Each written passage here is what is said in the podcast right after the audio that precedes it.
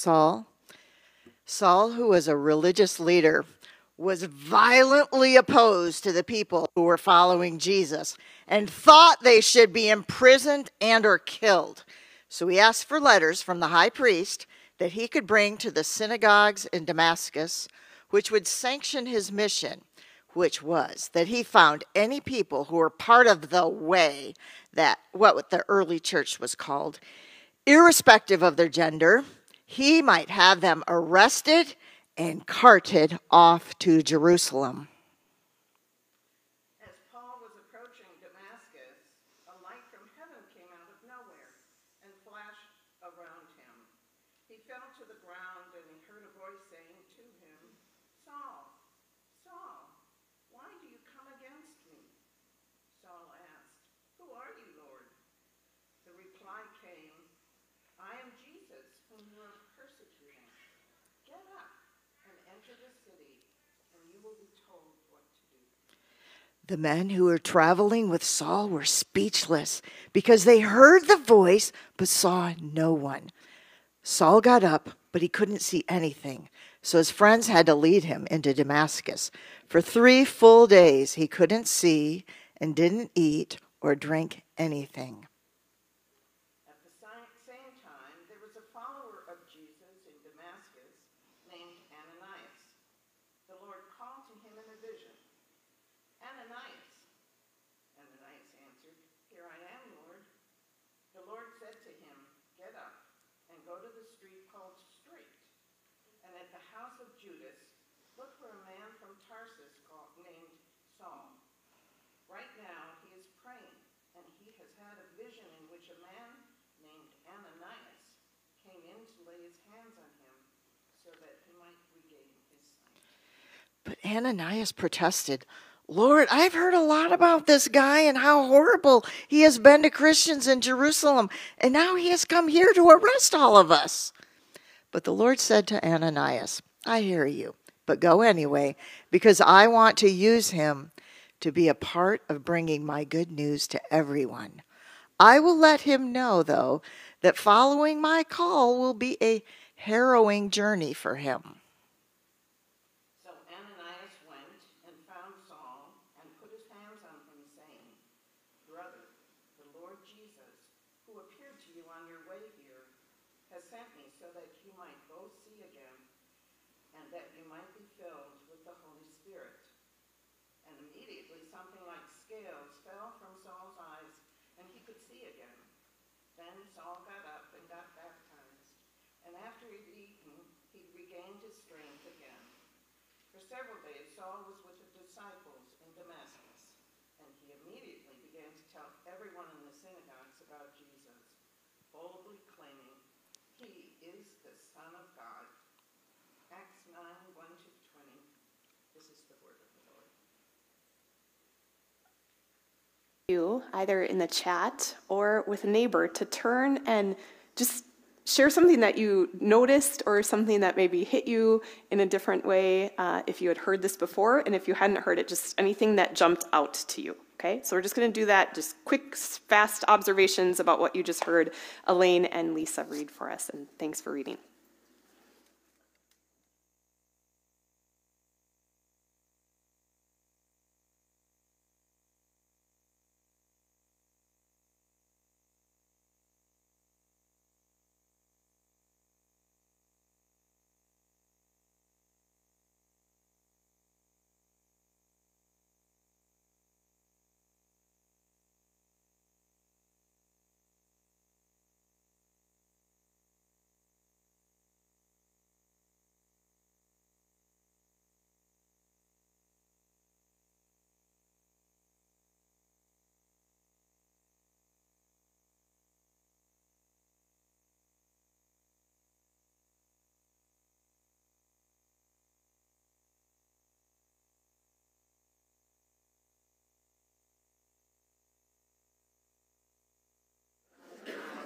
Take another 30 seconds. You don't get to say everything.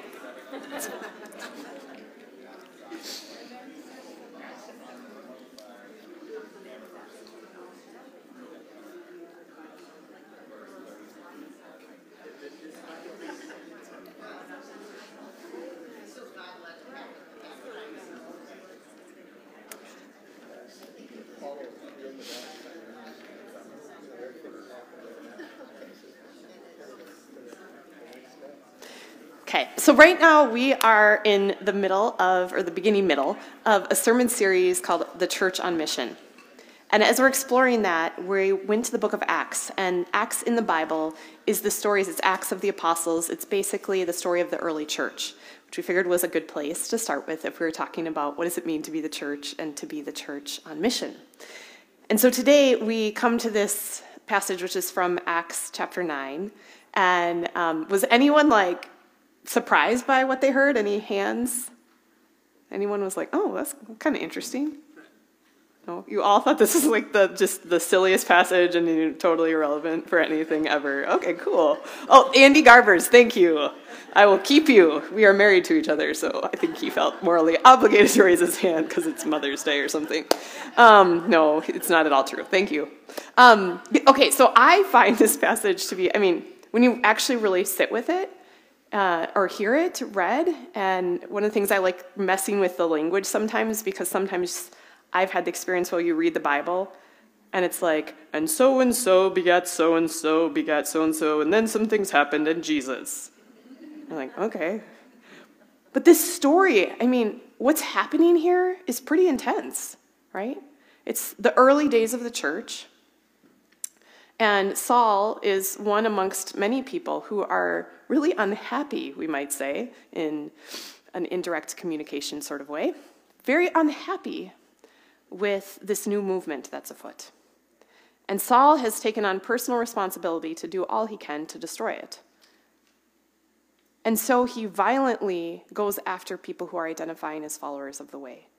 And he gets these letters which sanction his behavior, and he's going to cart up every, round up everyone, cart them off, and imprison them.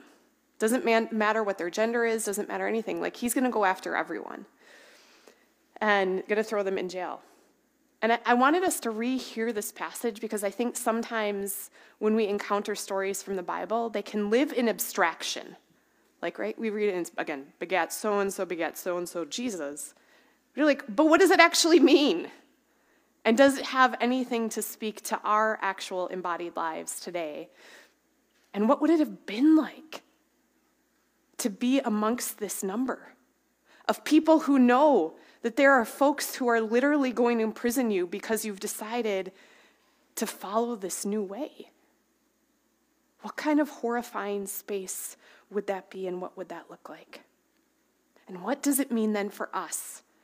To take these stories out of abstraction land, to demythologize them, and to actually let them take on some flesh and realness in our own lives. So today, I'm going to weave some threads. That's the first one. The second one is the day itself. Today, as I've said already, is Mother's Day. It's a day that, like many holidays, they allow for a special moment for us to pause, to celebrate, to honor, to take aside special sacred time to be able to acknowledge things. Also, this is a day where a lot of things get bought, right? It's become very consumeristic in the way that we engage with this holiday in many ways. But it's also a day in some ways that I want to argue that inside of the church, sometimes we fetishize this day, and inside of the world as well.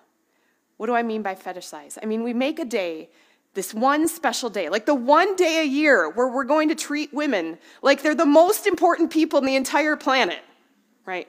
Now, one day. And today is a bigger day than Father's Day, right? I mean, if you're a father, you know that, right? You like you can get like the leftovers and everything. But but that's because we get one day, folks. It's like one day where it's like the really important day where today, uh, you know, like if you read the litanies, not litanies as in prayer, but litanies as in Google searches, if you read the litanies, what you'll discover through your Google search are things like clearly people who are in heterosexual relationships and are females are the only ones who load the dishwashers, are the only ones who cook, right? Are the only ones who, it seems, do anything according to these lists. Have you ever seen this? Like, what to do for your wife on Mother's Day? Like, load the dishwasher the right way. I'm like, what world do we live in? I don't know. Right? But when we fetishize something, we make it this like special set apart thing, it allows us, I think, to not have to deal with it in our real lives. Right? If I can lift it up and put it over here, I don't have to let it actually have flesh because what does it mean for us to be good to each other every single day of the year? What does it mean for us to be people who create worlds in which, on every single day, equality and honoring of each other and our relationships is the norm of how we live? So, hear me. I'm excited to be celebrated today and honored, and I wonder what it looks like for us to continue to live into doing that every single day of the year. I wanted to bring that together with our theme for today about waking up. Because in reality, it's still true that throughout the world, in 95% of, of pulpits, Christian churches, that there are no female bodied people who are allowed to preach.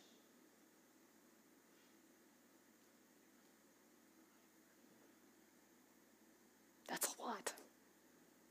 Maybe today, on Mother's Day, as the one special set apart day.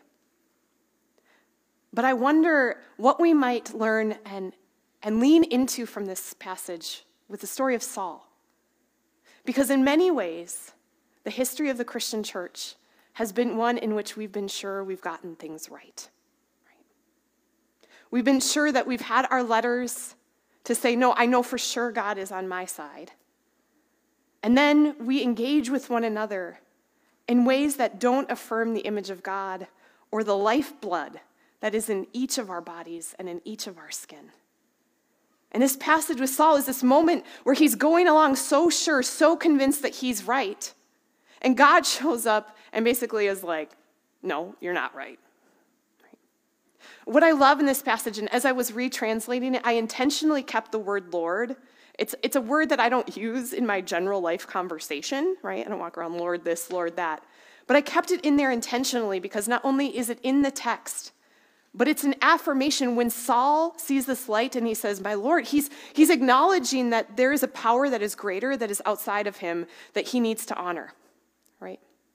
It's not Caesar, it's not the king, but there's something important and sacred that happens. And the word Lord is also evocative of the long Jewish tradition of naming God Yahweh.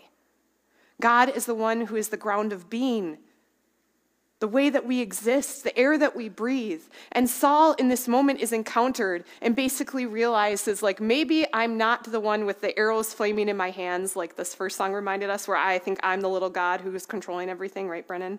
But actually, like, I'm invited to wake up and recognize that there might be a different way to live and a different way to see things.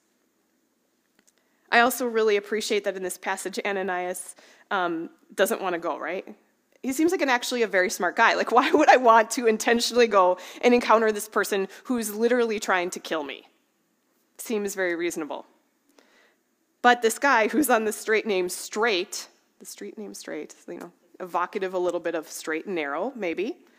That's where he finds this person, and immediately the scales fall from Saul's eyes, and he sees. He sees anew, he sees the world aright. And I wonder likewise what it might mean for us to be people who keep leaning in to seeing the world and waking up anew. We have lived in the midst of a Christian story in which, up until this day, not all bodies and not all people are seen as equally human or valued as being equally human or treated as such.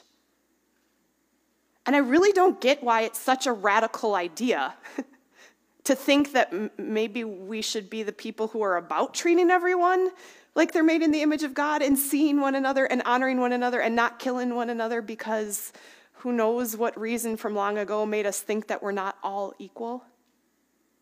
Because at the center of our faith is the story of a God who formed every single person in God's image. Do you know that in the ancient Near Eastern creation stories, which is the Jewish story in Genesis, in the ancient Near East, this story is the only one in which women are created and created as not some like afterthought or toxic thing, but are actually named as being formed also in the creation and as part of being made in God's image. Jesus comes to earth and sees everyone, calls people down from trees, sees folks who've been ostracized from community. And then in the early church, we see these examples and witnesses where men and women, people, all of them in their bodies and in their skin, as we talked about in Acts 2, they hear the good news and they're speaking it. Should we not then, likewise, as the church in our time, be a people who live and embody that kind of good news? Now, maybe all of you are like, yes, Sarah, I've already thought this like forever. Well, great. Then let this be an encouraging word to you this morning to keep leaning in. What would it mean? What does it look like for us to not just have a day set apart where bodies, and then, in fact, actually particular women's bodies, ones who have birthed or are mothers, what does it mean for all of our bodies every single day to be seen, to be safe, to be cared for, to be loved? This week, my Instagram, with all of my stories, was filled with a lot of women I know and people with uteruses who are grieving a lot. Now, I recognize that in our church, we have different thoughts about how we orient to the modern day political conversation about being pro life or pro choice. I'm not here to tell you which of those political positions to hold because I think they both have problems anyway. But I'm here to re-invite us. In that time when I saw my Instagram blowing up with grief and fear, to ask what does it mean to be the church in that space? Are we to be the people who set apart one day to honor, but then the other days hold up stones that we throw at one another? Or get our letters from the high priest because I can tell you, I know you're wrong, and you deserve to come to harm because of it? Or will we be a people who, like Jesus, say, lay down the stones, and instead seek to foster a world in which all of us have life and are seen? I grew up inside of a religious community that was very political. It's for me to grow up, as I grew up, to be Christian was to be Republican. When I was 14 years old, little Sarah, you may have heard this before, I wrote a speech for my speech class.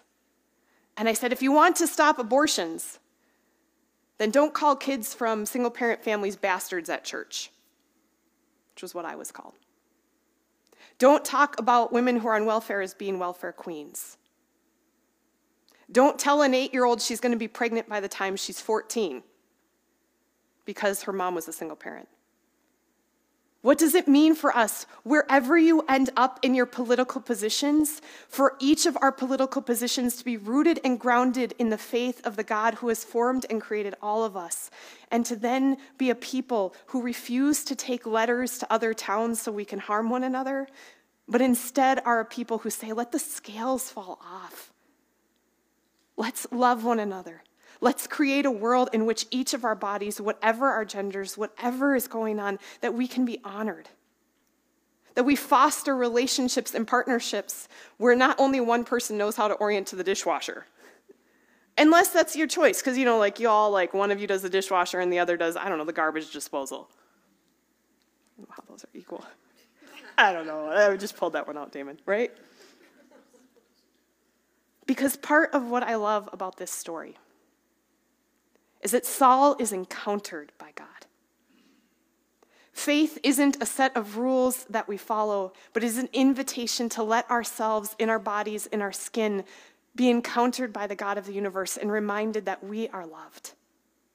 And I'm a deep believer that as we do that inner work, as we are encountered, as we let those scales fall away and let ourselves be loved, it allows us to truly, actually love one another to be a people who are committed to enacting in the world the world we've already known inside ourselves.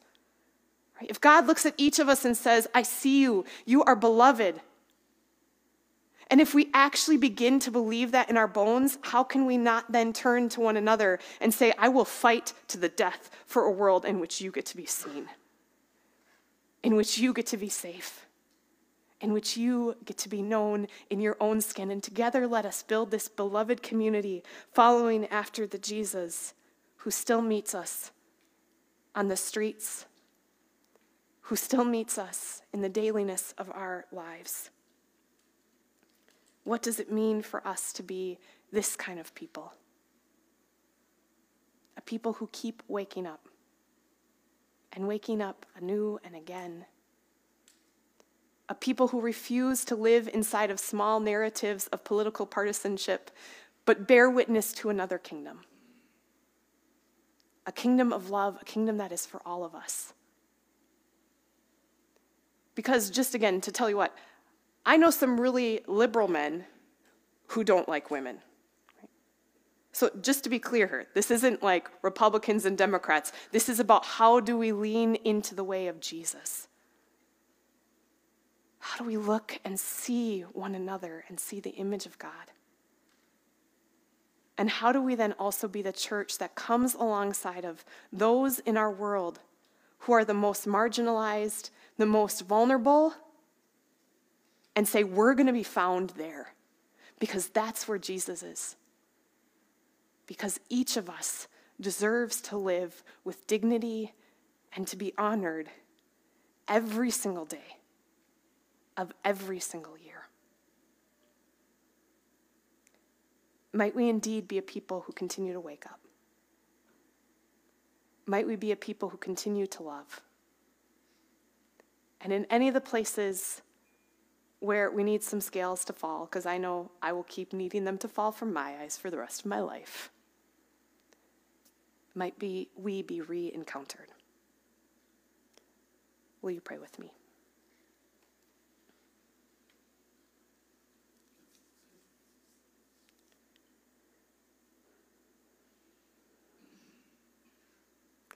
God, on this day,